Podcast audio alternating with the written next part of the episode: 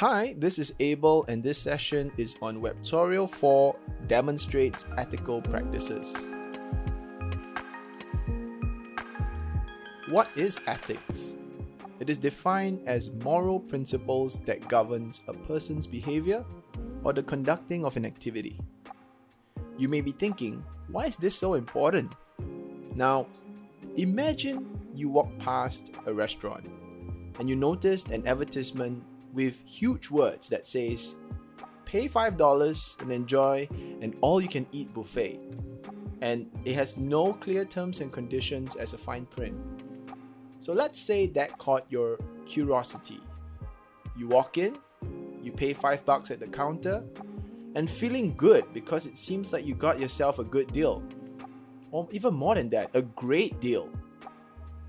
And then reality hits hard there's only one table's worth of options of food, and they are all just appetizers, you know, like fruits, salad, some biscuits, leftovers, and to top it off, drinks are not included.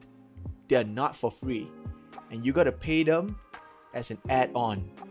Man, what initially looked like an amazing offer now just feels like a scam you walk away feeling cheated?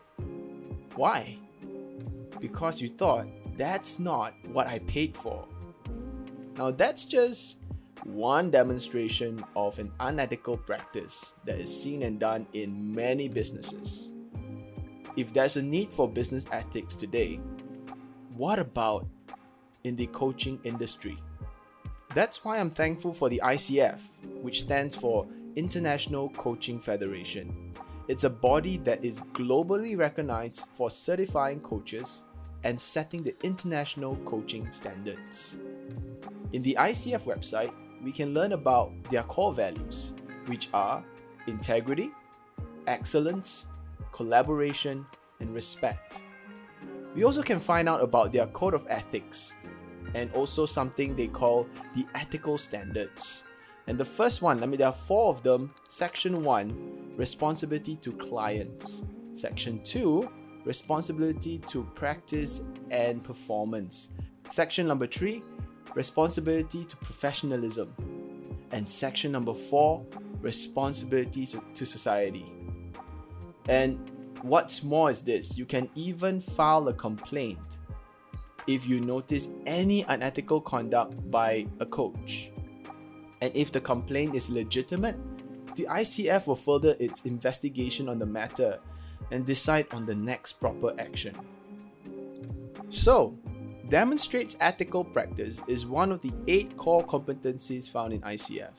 And this is the very first one, which is appropriate because when coaching is done the right way, it will be foundational in building trust between coach, client, and sponsor. And I'll be pointing out two learning points which to me are really interesting and something I will intentionally keep in mind and practice as a coach.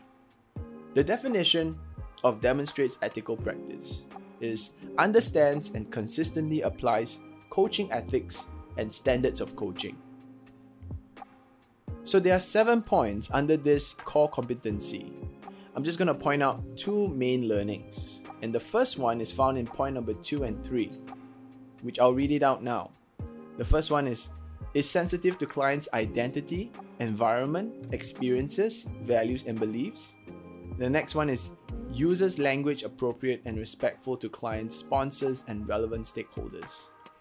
Now, to be a good coach, an ethical one is not only to be skillful in the way you ask questions and get results, it's also how you do it in this case, we have to be mindful as a coach to um, the client's identity, their background, and not to be offensive or even unintentionally offensive uh, to their beliefs, their values.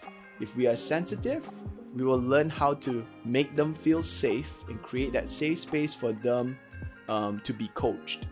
In the same way, in the same way, we use language that's appropriate and respectful, and that comes under being mindful as a coach.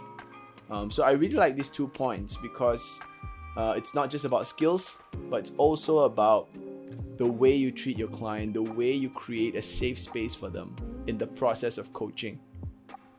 And my second main learning comes from point number six and point number seven. And I'll read it out. Point number six maintains the distinctions between coaching, consulting, psychotherapy, and other support professions. And the seven refers clients to other support professionals as appropriate. This to me is really important because we gotta know as a coach whether we are offering the right solution to our clients.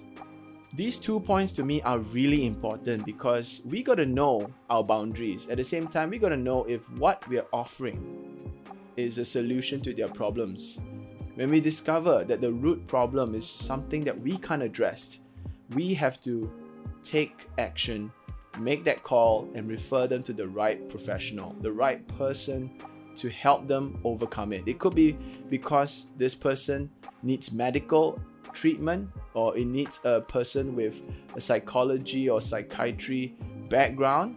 Uh, or per- perhaps the client is suicidal and the coach, we are not well equipped to address this issue or we're not well equipped to engage with them in the conversation and therefore we have to refer them to the right help that they need. I'm just really thankful again to the ICF for including these ethical practices and setting it as the standards for every coach to follow because with this, um, it really helps uh, create that safe space for the client, for the sponsor, for the coach to conduct this coaching activity and build the coaching relationship in, in such a way that it is healthy and good and I guess, coaching in the right way. And as a coach, these are the standards that I like to adhere to because that brings up the whole excellence part. We want to not only give good coaching, but also coaching that is done the right way. So that's it for today. Thank you for listening to my learnings and insights. I hope it has helped you. And stay tuned for more because next time I'm going to be sharing on webtorial number five. So have a great day. Bye.